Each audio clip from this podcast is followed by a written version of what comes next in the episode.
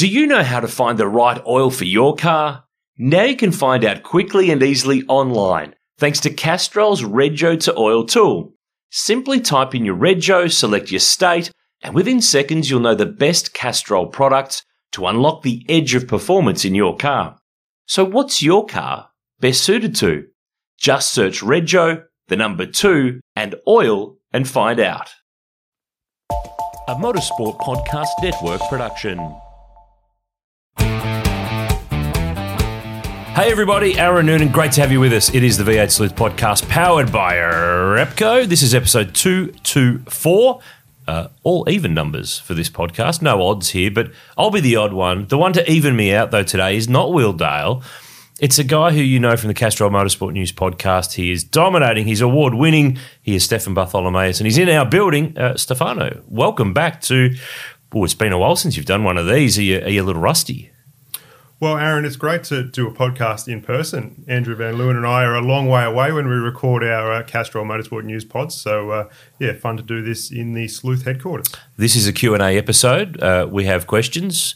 We have answers. Well, our fans, our listeners, our readers on socials and online have questions. Uh, we hopefully have answers, and in some cases, opinions that might also form answers. So uh, let's bowl in. Uh, Paul Paddy first up. High head sleuth. Is that me or you? I reckon that would be you. Good, correct. Well done. You can stay. Uh, what happened to the Triple Eight Falcon that ended up with the tyre through its windshield during the 2005 Bathurst? Was it the same car that won the race in 2006? Simple answer. Yes. Correct way. Why do you know this, Stefan? Well, the uh, Triple Eight The Cars book that's uh, being compiled by V8 Sleuth at the moment, that will be out next year, will obviously feature this car pretty prominently partly because it won Bathurst, but also it had a quite a reasonably long life mm. with Triple Eight starting in 05 as Craig's season car. Well, so therefore it's the first Triple Eight winner. Remember that he won at Eastern Creek to get them on the board to begin with. It's the first Triple Eight pole car from Pukekohe for Craig that year. Won the Sandown 500 with Yvan Muller. Uh, had the wheel through the window at Bathurst 05. Um, nearly won the championship in 05, second to Russell Ingall. Uh, 06, of course, the Bathurst win is so well known. Um, second in the championship again in controversial circumstances, and, and I'm pretty sure that car was wheeled out again um, the following the following year. So because uh, Whincup started the year in it, didn't he? From yeah. from my memory, so uh, it did a lot. It's a very special, not just because it won Bathurst, which is clearly what makes any car very special, but it um, it did a whole pile of other stuff. So it'll form a pretty big part of this book when uh, that comes out next year that you are heavily working on. And the wheel through the windscreen wasn't the only major hit it copped either. It had that uh, big one at Symmons Plains where Jamie was driving in 06 just after That's right. Bathurst. Yeah. And then later in, in life, I think its only race uh, outside of Triple Eight was uh, with Jesus Racing as a Bathurst wildcard where it had a had a big one at the top as well. I think it had a couple of hits in 2009. So that was the the last time it ran, and it was restored later on, and it's um, now up in the muscle car warehouse uh, in Sydney, having been with Triple Eight for for many years. So Paul, there you go. There's a bit of uh, info on the 0506 car. Indeed, they were the same, and a pretty uh, pretty storied car from from history as well it's certainly a car that shows that everything is for sale because the way that Roland Dane talks about winning that race in 06 and the importance of Bathurst to him, the fact that he was uh, happy to sell that one, I think says a lot. I think it also says that he got a very big number for it. He didn't sell it for a can of Coke and $2.50, that's for sure. All right, so we've got one from Chris Holborn. Hi, team. I've recently been watching some old ATCC races from 1989 and noticed that there was a number 26 Sierra entered under the Brock Racing banner. Driven by Tony Noske, what was the story of this entry and where did this car originate? So I can fix up a little part of this. It was 1990, not 1989. So Tony Noske was involved in the whole Brock Mobile One racing setup. Of course, remember that they were doing Falcon road car tuning and Mavericks and all sorts of stuff. This is after Brock's busted up with Holden. The BMW things happened, and he's in the Sierra program by this stage. So Alan Gow's there, Noske's there, Brock's there. It's all part of this whole whole tie up. So this was the third Brock car in the 90 championship for three rounds. I had to look this up to remember. Symmons Plains, Phillip Island, Winton. And, and Chris is right. Tony Noske, car 26, um, Brock Racing or Brock Shop or whatever it was on the side of it, white Sierra. That was the car that Barry Sheene had shunted the previous year. Remember, he went and had a run at Winton and put it in the fence, the 105 car.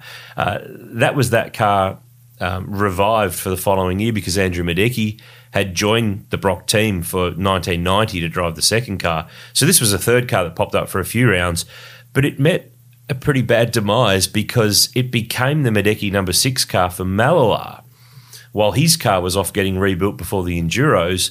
And he ended up over on his lid after a little touch with his old Formula Pacific rival, John Bowe. And that car was crushed, like literally crushed. Afterwards, it was declared a write off, and they, um, I've seen the photos, they absolutely flattened it uh, like a pancake. So, um, and Chris asked, where did that car originate? Well, of course, the Brock cars came from Andy Rouse in the UK. There were there were two cars from 1988 that came to the Brock team for 89. And then they, Dencar, Georgie Smith and Dennis Watson, um, they built a new chassis for Brock for uh, the debut at the Enduros 89. So there were three Sierras in the mix, and therefore that's why there were three. So no, good uh, good insight, Chris. That's one that many people won't have sort of thought about over the journey. The the forgotten Brock Sierra, I guess you would describe it as. Uh, Justin Olden, this is a good one. I'm really interested in this. Noons, I'd like you to ask Stefan the same question you asked Howie in your recent podcast. Should the media be reporting on the off track scandals of drivers in the same way that footballers' lives are scrutinised, or is the potential fallout too risky for the sport?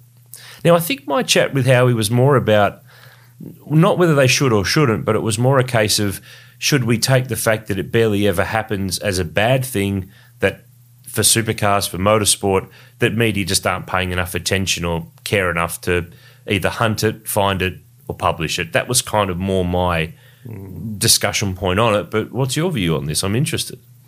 Yeah, I guess you could look at that either way. That that sort of thing being publicised is either a sign of success of the sport or it's a tax on success because it's not something in general that you really going to want out there. So, yeah, I mean, the the sort of stories that are genuinely in the public interest, that old journalism phrase, and things that interest the public are actually two very different things. Mm. And now you see, especially with the internet, like um, all these things being written and a lot of stories being generated out of social media posts, especially with the footballers, is where they seem to get in a lot of trouble. Um, is generated out of that sort of stuff, and the media outlets just know it'll click. But um, drivers in general are a bit more commercially savvy, I think, than your average footballer. So they don't sort of, uh, yeah, there's not that loose content getting out in the first place. But that's not to say that there's not loose things happening behind the scenes. It's just that the sport is not in as illuminated light position as AFL, NRL, cricket. They're probably the top three that you would say in the Australian market motorsport is a niche sport. It always has, it always will, despite our our love for it and our protests that I mean, I, I open the paper so often down at the cafe here while I'm waiting for a you know a lunch or whatever, and it goes days on end with no motorsport in the Herald Sun here in Melbourne. Not even Formula One, you know, and there's always something going on in Formula One. So that's the level that we're at. It's been that way for a long time, and I don't see the marker moving. Occasionally, there's a I mean, it's got to happen with. I mean, we saw Craig Lowndes in the paper last year for some stuff that happened away from the track, but it's got to take someone. It's a massive, massive name for it to even get to the broader media. Uh, there's plenty of other things. I've seen it. You've seen it. We've heard all sorts of stuff around the scenes over the years of things that if they were football, they're on the they're in the paper. So, someone's reporting that somewhere. But in our world, it, it's not. And, and and I get your point too in a way, that's a good thing because when you are a niche sport, the last thing you need is bad press. You, but is any press good press to help grow your sport and grow the awareness and grow the care factor? Uh, it depends if you're the person being splashed on the paper, of course. But I think it's one of those scenarios that I don't see it changing anytime soon. Yeah, and this is where specialist media is very different from the mainstream as well. I think in, in all cases that, um, like, if there's a genuine issue where someone's been charged or something like that. It's mm. it's the duty of all media not to walk past that sort of behaviour and uh, sort of cover that up. But when it's just sensationalist celebrity voyeurism for the sake of uh, sake of stories, then uh, that's yeah, that's certainly not a uh, end of the pool that I'd want to be swimming in at any point. Mitch Drysdale, his question is When's the last time a team owner or team principal was a Bathurst co driver? He said Whincup this year. As Todd and Rick Kelly were never co drivers, it wasn't them, but perhaps it's Larry Perkins. Any ideas? Well, last year, this year, there's team principals driving. Yeah, Tim Blanchard. Um, this, believe it or not, was the only question we did any pre-brief on. Just a uh, thirty-second chat in the cafe to make sure that I didn't misunderstand the question. But yeah, Tim Blanchard's uh, the current example of that, and uh, Jonathan Webb was most recently in the race last year and won it in 2016 as a owner and co-driver. So uh, yeah, a couple of pretty recent examples right there. Yeah, don't have to look very, very far at all. Matthew Davis, any chance of a book on HDT race cars? By the way, really enjoyed reading my copy of the new edition of the HRT Cars book, which is good because that makes you and I feel very good because we put that together, which is available now, superstore.v8sleuth.com.au. Uh, I nearly tripped over saying that because of all those S's in there, but perfect idea for Father's Day. We've got heaps of good stuff in the store at the moment. We've got some more stuff coming books, prints, DVDs, model cars. There's plenty of good stuff there. Um, join our mailing list too, our newsletter list, because we will have a Father's Day sale in the lead up to keep you abreast of what's coming or what's available, and we'll do some good deals. So get on our newsletter list. A book on HDT race cars sounds really interesting, but you got to go back so far that there's some grey areas on some of the cars that we could never solve. That you could never.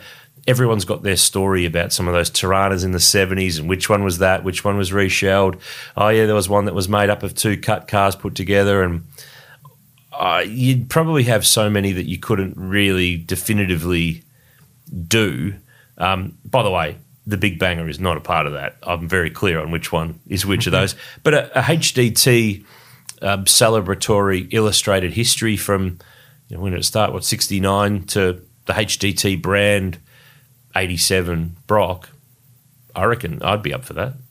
Yeah, definitely. There's definitely a book in it, but as you say, in terms of the individual cars, the further back you go, the sort of murkier it gets. hard. And and nowadays, with those things being worth so much money, there's uh, there's a lot at stake on those ones. Yep, for sure. Now, this is one from an international listener, Stefano. We are worldwide on the V8 Sleuth podcast. Um, now, Xavier Moreau, and I'm sorry, Xavier, if you're Javier, Javier, Xavier, Xavier. I think I've tried. I've got it every, from every angle. He's in Montreal, in Canada, loves the pod. Um, and and is a supercars follower and fan. He's been trying to understand the twin springs that were banned a few years ago in supercars, and he can't find any pictures or video to explain. And are we a good place to perhaps ask the question? Well, we're a good place to ask the question. Stefano, can you give an answer? Yeah, well, neither of us are engineers, so you've got to keep that in mind. But the very, very basics of it is you've got two linear springs stacked on each other with a little mechanical slider. So it, it allows you to have two spring rates if it's a if it's a twin spring. So you you ideally want a, a stiff if you if you put it in the rear of the car, which everyone was doing not too many years ago. Some were running front as well, but um, it can be stiff on entry um, for stability, and then soft on the exit for traction. So it just it just is a different rate depending on where the travel is. That's that's the nutshell of it. And when was that ban? 19 they took that out? Yeah, yeah, I think so. Start of 19. So when the Mustang arrived, same time that'll happen. Yeah, and so with all of that, it, it sort of adds cost because people end up with more of these things built up with all these different combinations, and you hmm. need people to specifically look after your twin springs. But as with most things, like they didn't end up putting off staff and saving cash when they drop this. They just deploy. If you've got the money there, if you've got the resource, you just go and spend it on something else. Hmm. They always find a way, these supercar teams, to spend money on all sorts of things, no matter what they do in the rules to, to try to curb it. Shane Jenkins, how many teams in the history of the Australian Touring Car Championship and Supercars Championship have completed a three-peat of championship wins but not with the same driver? Now, the, illus- the illustrated point he makes, Stone Brothers with Marcos Ambrose, he won two in a row, and then Russell Ingall won uh, the, the next year in 2005 a great work with the podcast guys, loving it. So when you say stuff like that, you're you're an absolute guaranteed cert to get your question answered, pretty much. Uh, there's been a couple of these, though, over the journey. Stones, I think, are the only Ford team, though, to do it, but clearly HRT would have done it in their glory period, surely. Yeah, with uh, with Craig Lowndes and Mark Skaife, and you can cut that into 98, 99 and 2000 or 99, 2000 and 2001. That's right. You get double. Was that twice? Did that? So therefore, they did it twice, three in a row. I reckon that counts. Yeah, and Gibsons. They're the other one with the Nissans with Skaife. or Richards first for two years, 90, 91, and Scaife in 92. So, yeah, it's a pretty rare thing, actually, that this hasn't happened heaps of times. And for all those wins that Triple Eight were having in championships, they're always Whincup. And obviously, Van Gisbergen won, um, won along the way in 16 and then again last year, but, you know, not connected to any of the Jamie uh, wins to try to get them to add up that way. The Gibson one was split nicely because in 91, when Richo won the title, didn't Mark end up getting more points, but they had to drop around? Oh, I can't remember. It's the worst.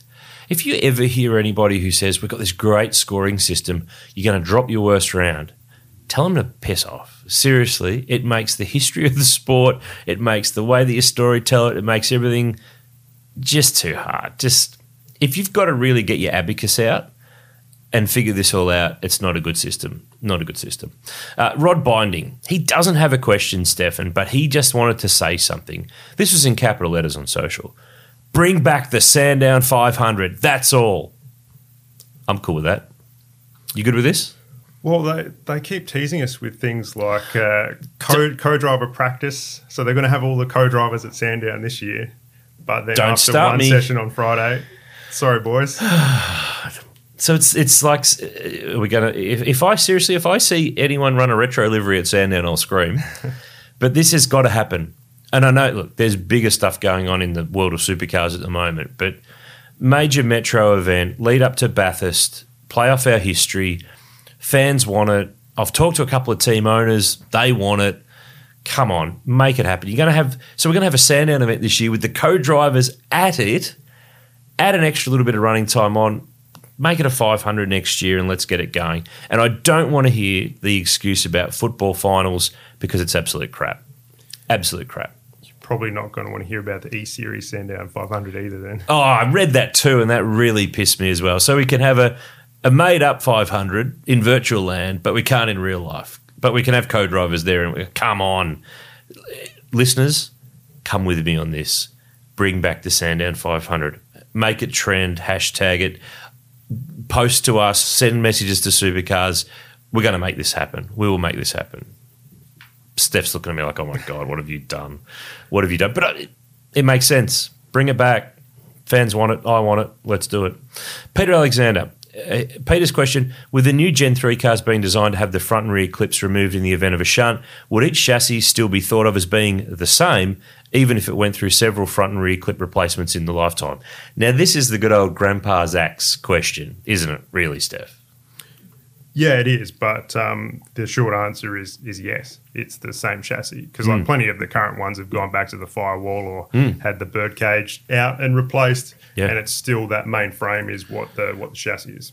and the ID of it stays the same, whatever the number was. You could cut all sorts of other bars out, but as long as it's that central um, central area, that's the main part of the chassis, and you can cut and change all sorts of bars and bits, and it's at its core, it's, it's Grandpa's axe. You can change the handle so many times, and it's still the axe. So, there, there, there, therefore, there is a certain line when you go, well, that's not all the original metalwork that that car ran three years ago, but for ID purposes, it's the same car. Yeah. So what they've done with Gen three is just made it easier to replace those those bits.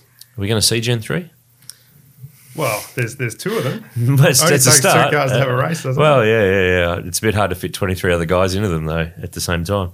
Uh, Jared Minogue, who's a guest you'd like to get the most? I presume he means on the podcast, but haven't been able to get. There's a few. I've asked if there's a few people who've said no, not because they don't like us, not because they don't um, appreciate what we do, but some people who just are not there with.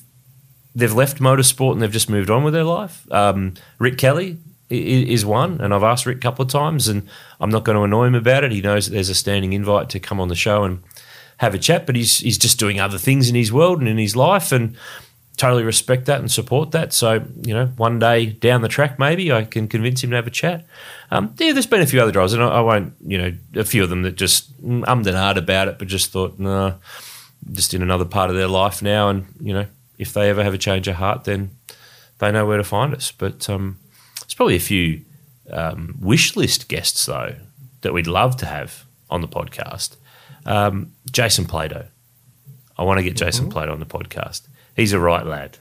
He's a right lad. Doesn't hold back. His book was pretty entertaining. Well, I'm I'm really interested to ask him about some sections of his book from his uh, Vauxhall British touring car days. That's for sure. So, and, and I think the the the the biggest of big that I could ever aim to get is Dale Junior. Agree? Mhm. Be pretty big. Yeah, and someone who's driven a supercar.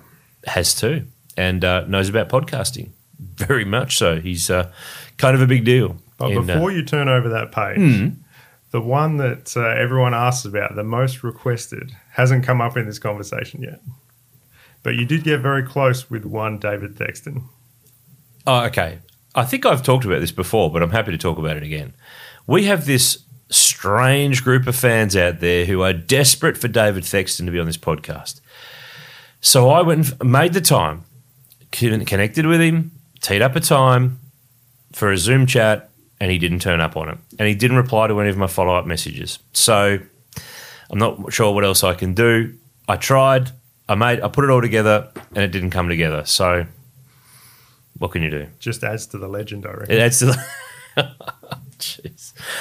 Ah, yes, right. Uh, Liam Briggs. Liam reckons we need a podcast on performance enhancement companies that ran side by side with touring car teams. HDT, HSV, FPV, Tickford, Wayne Gardner Racing, and their road Commodores. I don't reckon there's a podcast series in it, but I reckon there's some episodes to fit within the sleuth world on this sort of stuff. Yeah, it's been an interesting adjunct to a few different teams, and obviously your uh, HDT and and the HSV connectivity into HRT was like the ultimate examples, really. Um, but now we see on a smaller scale your, your Tickfords and the like sort of doing that stuff. But I find it interesting that Triple Eight have never played in that space. Yeah, eh, I'm not. Well, I get it though because they've always said they're an engineering company. So how do you make a buck out of? Because quite often a lot of these businesses, particularly now in the more modern era, they're not cash cows. I mean, HDT special vehicles, Holden special vehicles. Oh yeah, big ticket business. Tickford FPV, solid business, but never to the, the degree of the, the red side of the feds. The WGR inspired, what were they, enhanced Commodores, I guess you'd say. They ran into headaches with HSV, and they're a pretty small thing. I think there was even an Alan Jones Racing run of Falcons there in the EF type era of road cars out there. So there's been a bit of this stuff go on over the years. Um, but they've always been short run things and they've never really gone on to, you know, I think a lot of people have that thought that, oh, wow, you released this, this will be massive, bigger than Ben Hur. There's a lot to it, and it's not as simple as you as you might think. So, uh, but there's some there's some content there to be had for sure. and it's a crowded marketplace massively. Like neither of us are really road car aficionados, but um, it's it's a crowded market with uh, not uh, sort of big margins in it for these companies like Tickford. So I think when you look at something like Triple Eight, they can come out with their latest iteration of front suspension for race cars and say, "Oh, all right, customers, that's forty grand, but it'll make you go a tenth faster." Where you can't kind of say that to road car customers. They're like, "Oh, but this one's only like five hundred bucks." so Yep. No, uh, no, we'll take that on board, Liam. There, there might be something in that for us to, to explore in, in the future. Darren Burke. This is scary. V8 Superstars on DVD question mark. Great to watch and entertaining. Stefan, please discuss. So, what era did this run? Because it finished up like mid 2000s, did it? I think it finished, if it wasn't before the end of the Channel 10 era of supercars, it was not long Yeah. before it. So uh, I think it was still going in 05. So I, presume it went till 06, the end of the, the deal. But that probably started in about 2001, maybe 02, somewhere around there.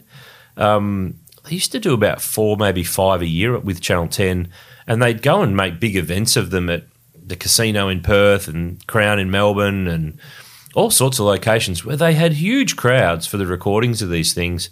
And if you don't know what V8 Superstars was, it was a panel show with oh, six to eight V8 supercar drivers anchored each side of the fence by Mark Skaife and Russell Ingall generally.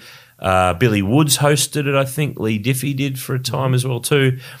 And basically, it just turned into an all-in argument. Everyone was yelling at everyone, and no one really was ever heard. And um, but they pressed on with them. They did them for quite a few years. They'd be Channel 10 owned. They wouldn't be V8 Supercars owned from a rights perspective. I don't even know if they exist in the vault at Channel 10, and I don't think they'd probably make exciting DVD viewing. And, and, look, the reality is where DVDs are going, and the world's you know going streaming. It's going to get harder and harder and harder for our partners at Chevron Marketing Services, for example, to keep releasing DVDs when the market keeps shrinking and there's less and less of the major department stores actually having them on their shelves. So I think the question's more a case of could you know supercars.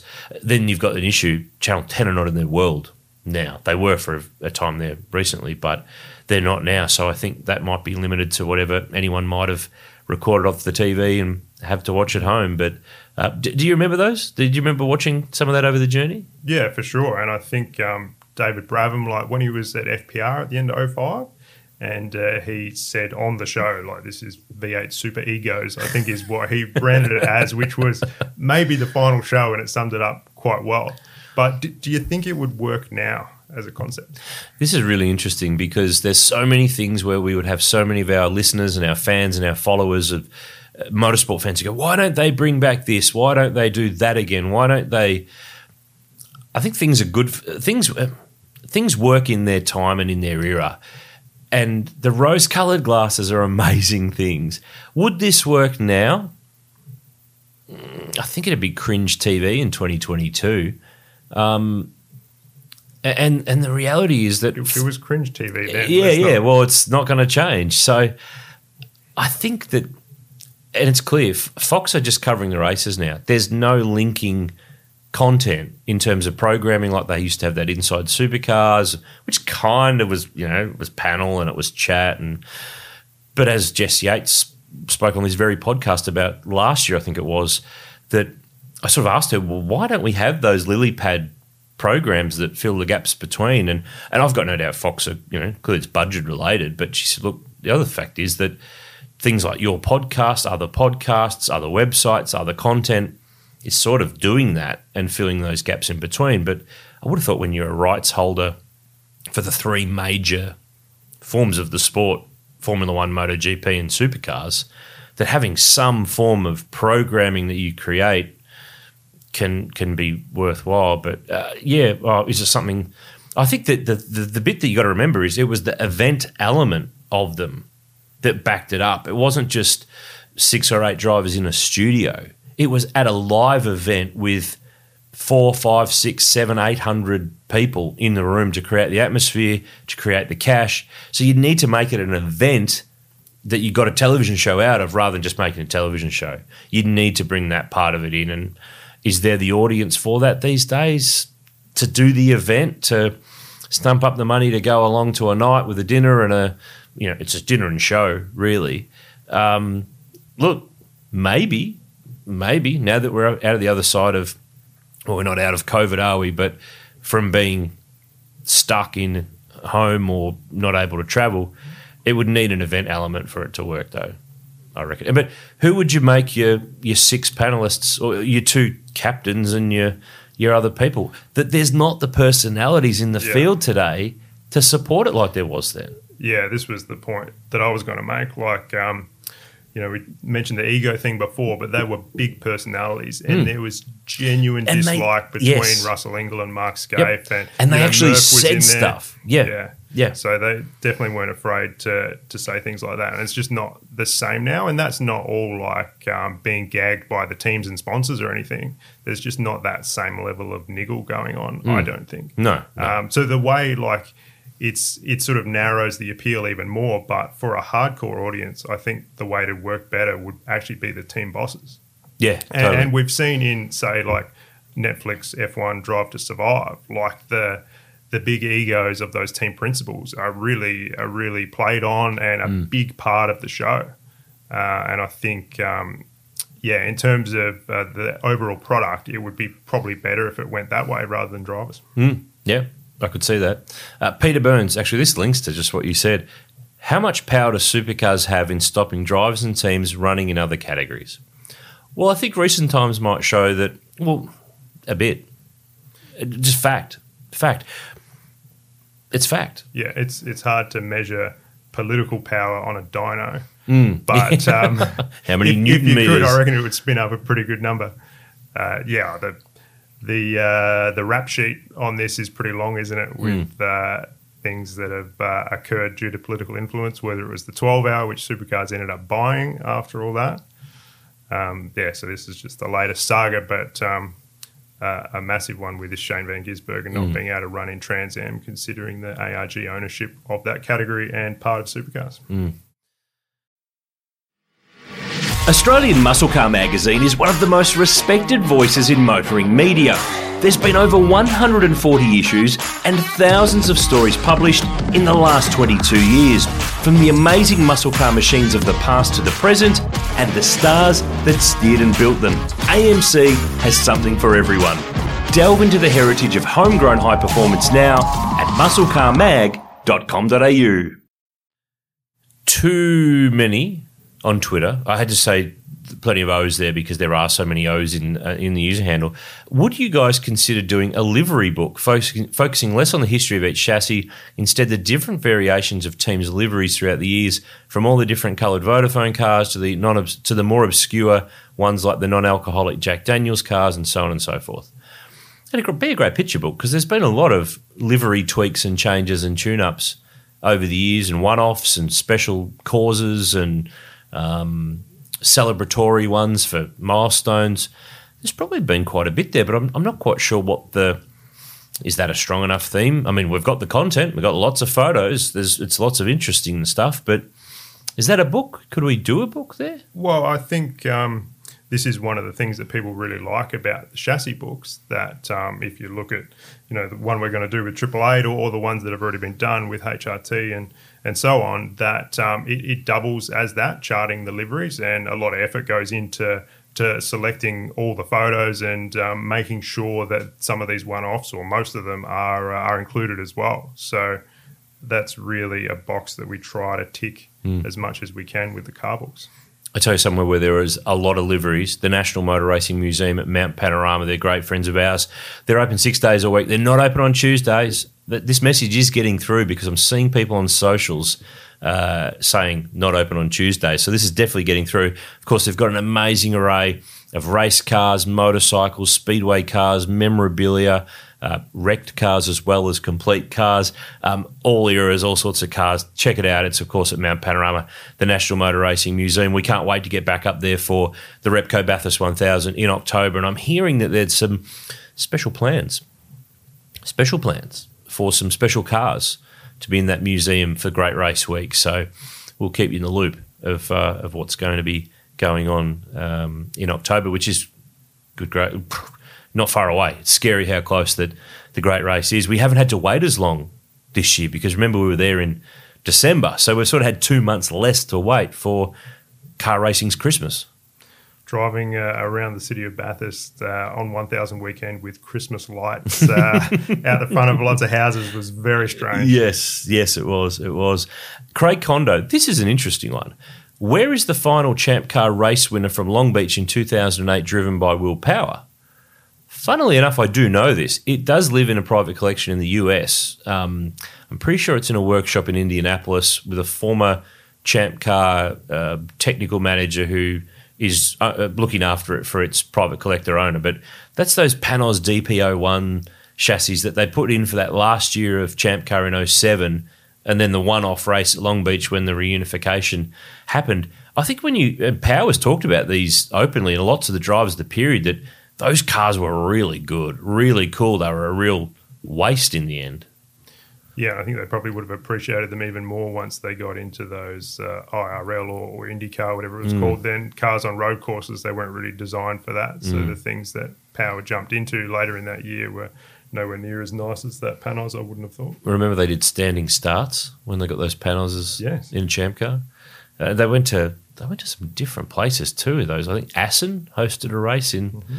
07. But yeah, that Long Beach 08 race, although it was painted up as Team Australia, that was a KV Racing car, the Kevin Kalkhoven, Jimmy Vasser team, um, and that was the farewell that the same weekend the IRL was racing in Japan at Motegi that Danica Patrick won her only IndyCar race at.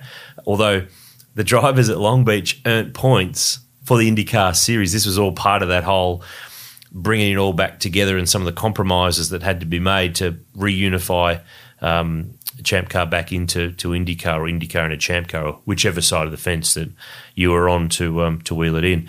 David Roberts. Now, David's a regular question asker, and I must admit that there's a, some some of his questions along the way that we haven't been able to, to get to, but I wanted to make sure we got to this one because you were here for this Q and A. David asks: Is it time for Motorsport Australia and supercars to join the rest of the civilized world? Uh, and introduce minimum sector times under safety car conditions.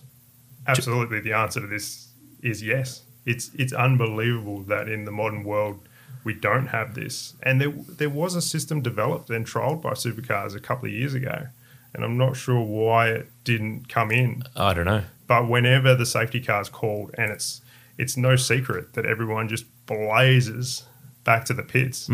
Um, it's the combination of having the rules where you keep pit lane open, which I think is overall is a good idea for other reasons. But yeah, you need this delta time like they use so successfully elsewhere, including in F1.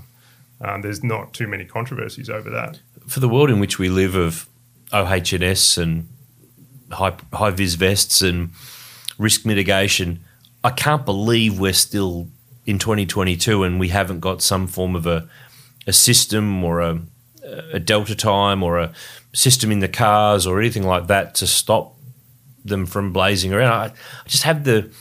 There's one thing that sticks in my memory, and I think it was about 2015 when Tim Blanchard was driving for Lucas Dumbrell, and he crashed at the top of the mountain just past Metal Grate at the wall there, which you know plenty of people have crashed there over the years.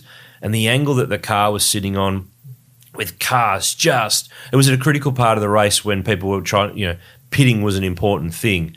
People were hammering past that accident zone. If something happens bad in that situation, how do you explain to a coroner or to a court of law that you didn't have a system in place to mitigate that risk or to at least remo- reduce it or remove it when you could have? I'm like you, I'm a bit staggered that there's been systems trialed, there's been discussions had, and we're still not there. Like it's, they've done such a great job in safety in so many areas of this sport over the journey. I'm not just saying motorsport Australian supercars, I'm saying motorsport as a whole. But why, why haven't we got that sorted? I don't understand. Yeah, and it can affect the response time of when marshals can actually get onto the circuit as well if they uh, if the race hasn't been neutralised immediately. So I I would very much like to see them introduce that, but not use that for a virtual safety car, because whenever there is a reason for a safety car. There's also a good entertainment value in having the safety car come out. There's nothing more frustrating than in F1 when a car's stopped on the side of the track and they put it virtual and it doesn't end up being a full safety car. oh, if you're going to do it, do it properly because it then actually adds an element. It keeps it's got the safety element at its core, but it brings the entertainment value into it as well, which I totally agree with. Totally agree with. Sky Podmore, when will the next NASCAR AUSCAR DVD be available to buy? I reckon we've got a really growing, bubbling group of NASCAR, AUSCAR, Thunderdome fans who are lapping up this stuff. Um, the good news is it's it's volume two's out later this year, November. Um, it's got the 1990 Moomba Cup with NASCAR, AUSCAR, and HQs on it, and the final rounds of AUSCAR NASCAR from the 91 92 uh, Australian Super Speedway Championship at Thunderdome. So it's going to be some cool stuff there. And I reckon that there's something we have to do in Thunderdome land. We did a podcast, uh, Will and I, some time ago, and it, it went crazy. We, whenever we do or do the odd story on the website or podcast related things, there's a massive NASCAR AUSCAR audience out there who love this form of, of racing. got to do something, surely, don't we? Yeah, absolutely. And so looking at this, was that sort of 91, 92, would you say that was pretty much peak Australian NASCAR? It's interesting to know when you would describe the peak, but it's, I mean, AUSCAR Fields really strong, NASCAR Fields 20, low 20s. Yeah, you'd have to say, I mean, that was when it was still televised by Channel 7. Um, in many occasions, it was late night or it was, you know, that afternoon or delayed. But yeah, probably just about. I mean, I'm interested to hear what competitors might say.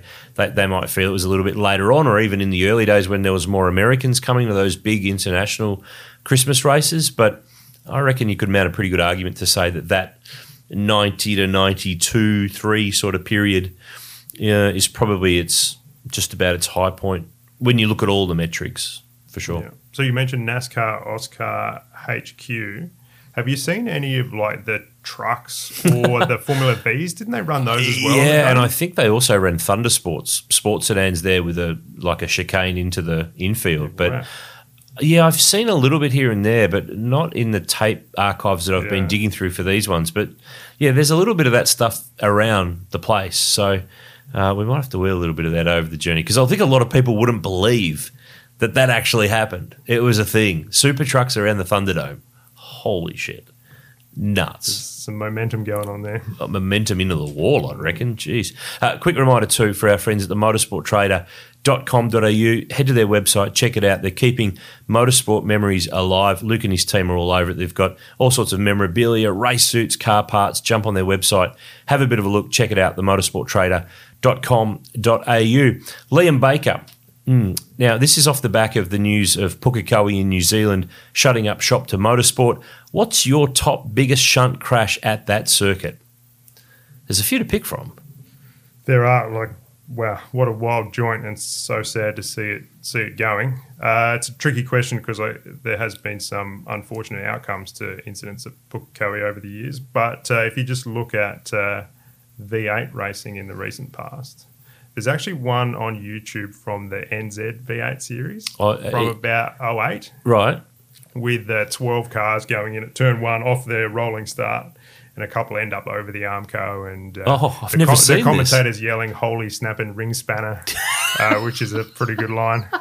Uh, so Beto was involved in that one, and yeah. I reckon it beats uh, the one he had with with PD that uh, everyone talks about. Was that 05? 05. Yeah. Pookie in supercars, yeah. The one that springs into my mind is from a supercar round, but not V8 supercar car. And I'm, I'm I didn't get a chance to sit down and look this up before we before we recorded this, but I'm pretty sure I'm pretty sure it was 2004. Now there was a year where uh, there were the race format at the time, a bit like now, one race Saturday, two races Sunday. But there was a Porsche uh, GT3 Cup uh, that wasn't. They didn't run Carrera Cup over there. I think it was just a licensing issue, but it was the GT3 Cup, Carrera Cup cars. One of these Porsches went over on the main straight and went into the catch fencing well above the the Armco and got stuck. Like the fence caught it. Like thankfully, it didn't go over into the crowd. Um, and and I'm pretty sure that no one no, no one was seriously injured anyway. It was it was one of those heart and mouth. Holy hell, this is massive. Oof, but it caused so much damage to the fence. I'm pretty sure that was why the time delay meant that they couldn't run the supercar race that day, and they decided to then move it to the next day and have three races on the Sunday. I'm look, I, I might be slightly wrong with my memory of that, but just the crash itself was it was a Kiwi driver, and I can't remember who it was, but it went up into this fence, and I, I remember seeing it standing not far from it, thinking, "Holy hell, that was that was wild." But I mean, John Bowe had that big one when the throttle jammed open on his BJR BOC Falcon and plowed into the fence and broke the leg of Scotty Wensley, our friend, the photographer who's been around motorsport for for so many years. Um, Paul Morris going over on his lid was that the same year when he and Brad Jones got yeah. together at the last corner and he ended up bouncing off the guardrail and going up and over. And um, yeah, there's there's been some been some car wallopers there over yeah. the years for sure. And both of those were the final year it was at Pukekohe before it went to Hamilton. Mm. So mm. in those days, those Armco barriers used to sort of act like ramps for that. And yeah. when they came back in 13, a lot of that was was concrete. Which was the concrete from the Hamilton street track that had been installed out at uh, out at Pookie. So yeah, wow, it is so sad. I, I haven't been to Pookie for some years though now. Um, I can't remember the last year I would have gone there. I think it was 2014 from memory, and uh, proper racetrack, proper crowd, proper history. Uh, you know, it is a, it's sort of in the middle of nowhere, and it's not that big of a facility. But I, I was lucky enough to do some on-track commentary there in my supercar era, and I think it was that 07 year. It was a, it was a crowded house, pretty big, and holy heck! Like I remember calling. There was a change for the lead, and that grandstand went bonkers. Like you reckon Aussies are nuts about V8 supercars and supercars. Kiwis go, and it wasn't even Murph taking the lead or a Kiwi driver. It was, I think it was Tander and Winterbottom fighting it out at that stage. But the, I just, I just remember the, the crowd went absolutely bananas. But when you're in that position too, where you can call something and the way you deliver it or pump it up or sort of incite the Holden fans to get excited or the Ford fans or whoever it is, and they respond in voice was really something powerful. So I'll never forget that from from Pookie. And, and I think Larko still claims a win there, by the way. Remember that he won a race there for about eight minutes? And then it, it had been red flags and it went back? Yeah, it was one of those Like ones in that. 01? Was that the first yeah. actual I think it rained V8 race and yeah, it all turned to muck. And somehow he was last man standing, or they'd miscounted it, or they'd stuffed it up somehow. And everyone knew that he hadn't won, but they flagged him and declared him as the winner. And then a short time later, of course, the man who had the mortgage on Pookie at the time, Greg Murphy, the landlord, uh, turned up to collect the rent and take the win. But you're right about it not just being an amazing racetrack, but the the atmosphere and the way it's supported as well. Mm. Like I could only imagine what it would have been like in those peak Murph days in the early 2000s. But probably the best memory I've got of being there was 2018. I reckon there was five, all five Kiwis made the shootout, Mm. and just like Richie Stanaway coming onto the front straight to start his lap, which um, he probably didn't have a lot of quality laps so far in his career that have had the focus of that, but just yeah, the, Mm. the fan reaction to that, the passion for it, just incredible. Yeah, amazing. And, and Kiwi Motorsport's going to be all the poorer for for Pookie going. And I mean, just the history, not just the supercar history, but wind further back to the the Tasman Series era and all the Formula One stars of the day running there. And the you know we're, we're working on the Jim Richards book at the moment. That B and H six hour Proddy race that they ran there, and you know the the, the link track, and the, oh, yeah, this you could go on and on about it for. Forever, so we're, we're sorry and sad to see Pookie go, and hopefully, supercars um, la- last year being this year in September can send it out in style. And I know that they're already plotting and planning some cool things to be able to to pay respect because, of course, it will forever remain the first um, international venue that the championship visited. Um, 2001, you know, before China, before Bahrain, before Abu Dhabi, before the Circuit of the Americas, before any of that, there was Pukekohe. Troy Summerfield. This is scary. Is Randy Corners going to be the poster boy for hashtag bring back Sandown 500? I'll let you deal with this one because he's your mate. Well, he's Nathan Pretty's mate. He's not my mate. Uh, we might have to see if he's available um, and if our budget can cover his seriously high contractual demands because I'm guessing they're going to be pretty through the roof. And the legal costs and all that sort of Yeah, yeah. I need to get the lawyers on speed dial. Might have to be uh, Callis Kenny Intellects lawyers, uh, our partners, to uh, to look after that one. They're uh, supporting the pod and supporting our website at the moment, so we might have to dial them up and see if they can help us out. Uh, Brent Gower, this is interesting. What's the best piece of memorabilia you own? I'm uh, going to defer to you first because we are in the V8 Sleuth uh, office at the moment. And there's plenty of cool stuff in here. What's what's your pick? Well, not all the cool stuff's in here. Some of the cool stuff's hidden away as well in other places. But uh, best piece. I've got some cool race suits that I've collected over the journey, but I think the coolest thing I've got, I have Peter Brock's Marlboro. Are you allowed to say that? I'm not advertising it. I just say it for history's purpose, so it's okay. Holden Dealer Team jacket from 1979, 1980. It has the 05 logo, 0.05 logo of the era um, attached to the sleeve. It's visible in photos of the era.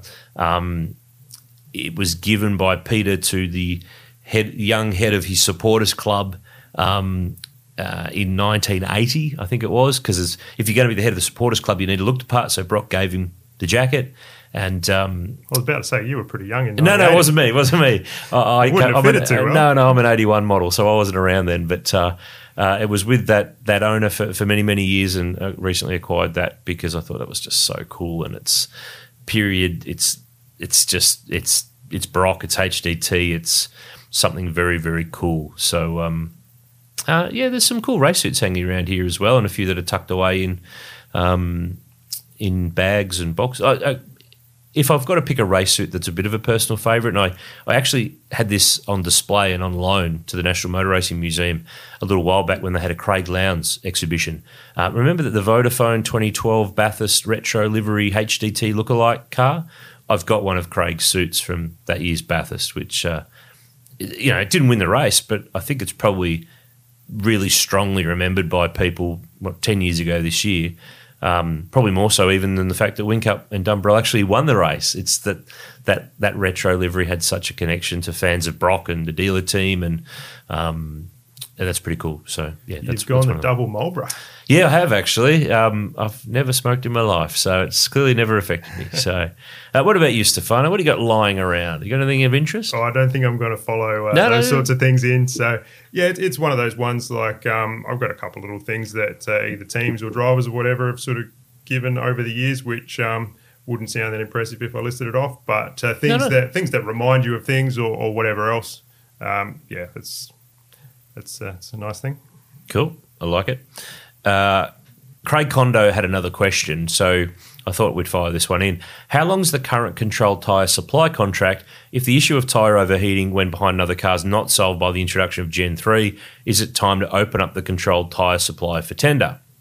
I did some homework. Uh, Dunlop's deal of five years was announced in November 2019, so they have a deal in place until the end of 2024. So there's not going to be any change anytime soon. And I don't think a change of tyre brand is those two things aren't connected. Yeah, I would say that um, you sort of get what you're willing to pay for. Like it's a, it's a just below three hundred dollar tire. Um, so if they wanted to to go really funky with it, they might uh, be able to do that within Dunlop's capability. You would think, but it might require a different level of investment. But yeah, we'll see how it uh, how it works with Gen three.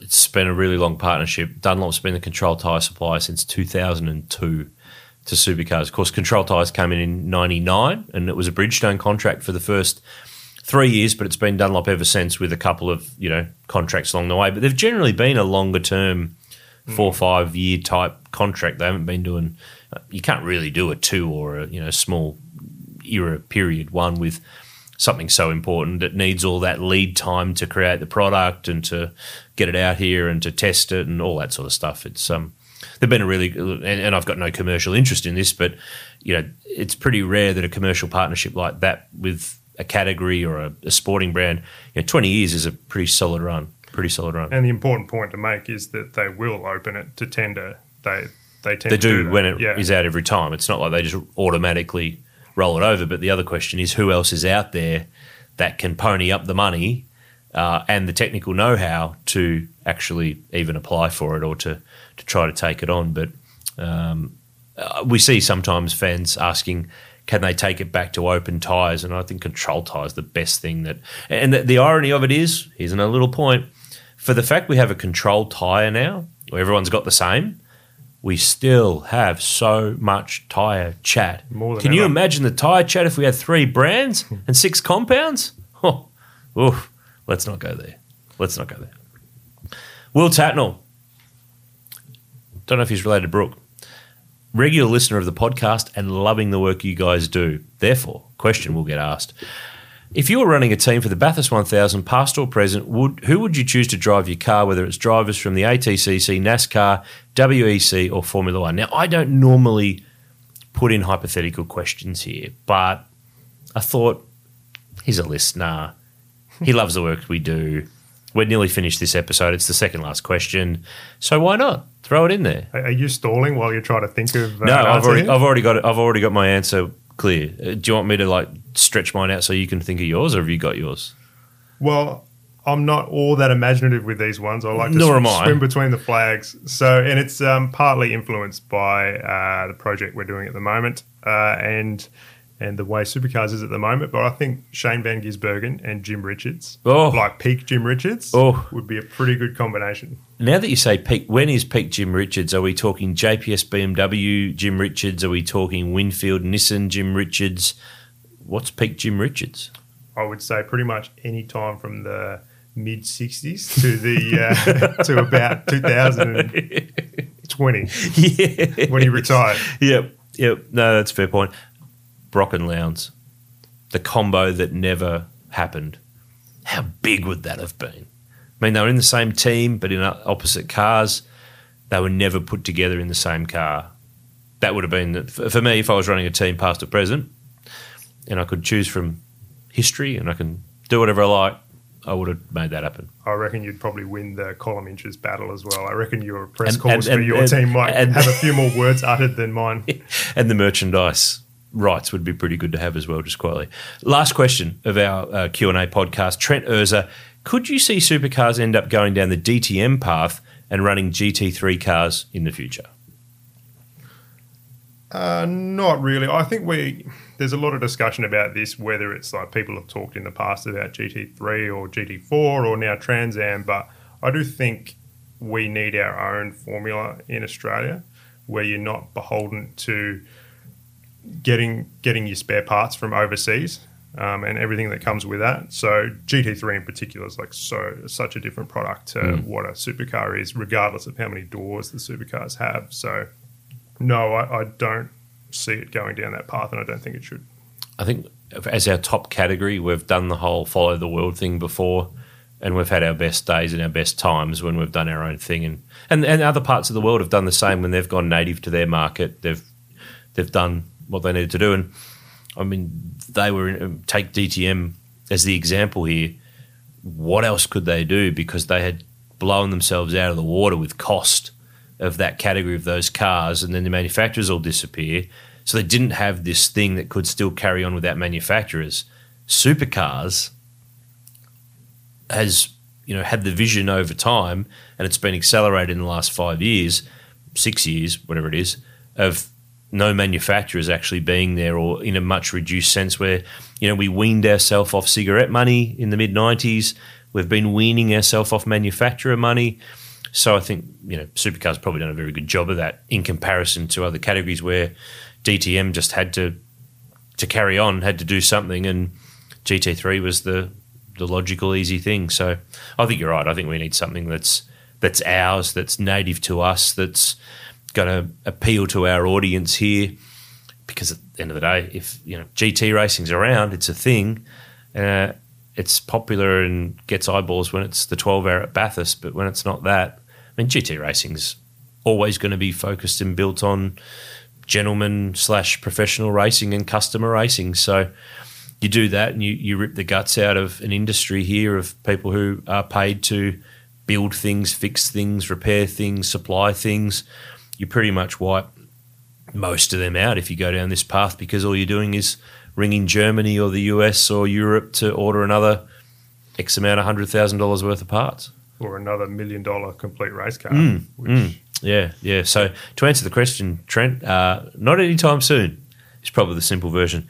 Uh, Steph, have you enjoyed your return to the V8 Sleuth podcast? It almost feels like we're we're stealing you back from our sister podcast. We'll we'll let you go back there next week. But have you enjoyed yourself here?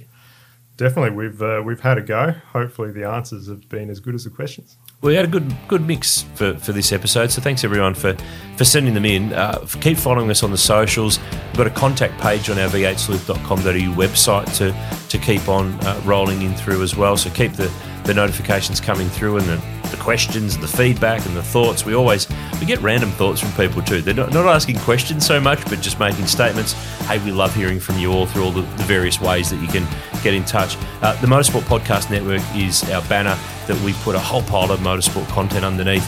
Uh, Tuesdays, Castrol Motorsport News podcast with award winning hosts Andrew Van Leeuwen and Stefan Bartholomaeus. I think that's now in your contract that I have to refer to it as award winning every time. I mean, award winning within two months of being uh, established. So you've set a high bar there, boys. You uh, better keep matching that for, for next year.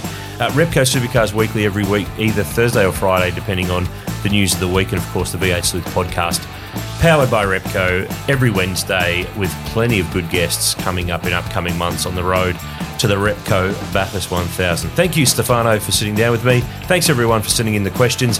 Uh, review, rate, and subscribe to our podcast wherever you listen to our podcast. Thanks again for listening, and we'll chat to you next week. Do you know how to find the right oil for your car? Now you can find out quickly and easily online thanks to Castrol's Rego to Oil tool. Simply type in your Rego, select your state, and within seconds you'll know the best Castrol products to unlock the edge of performance in your car. So what's your car best suited to? Just search Rego, the number two, and oil and find out.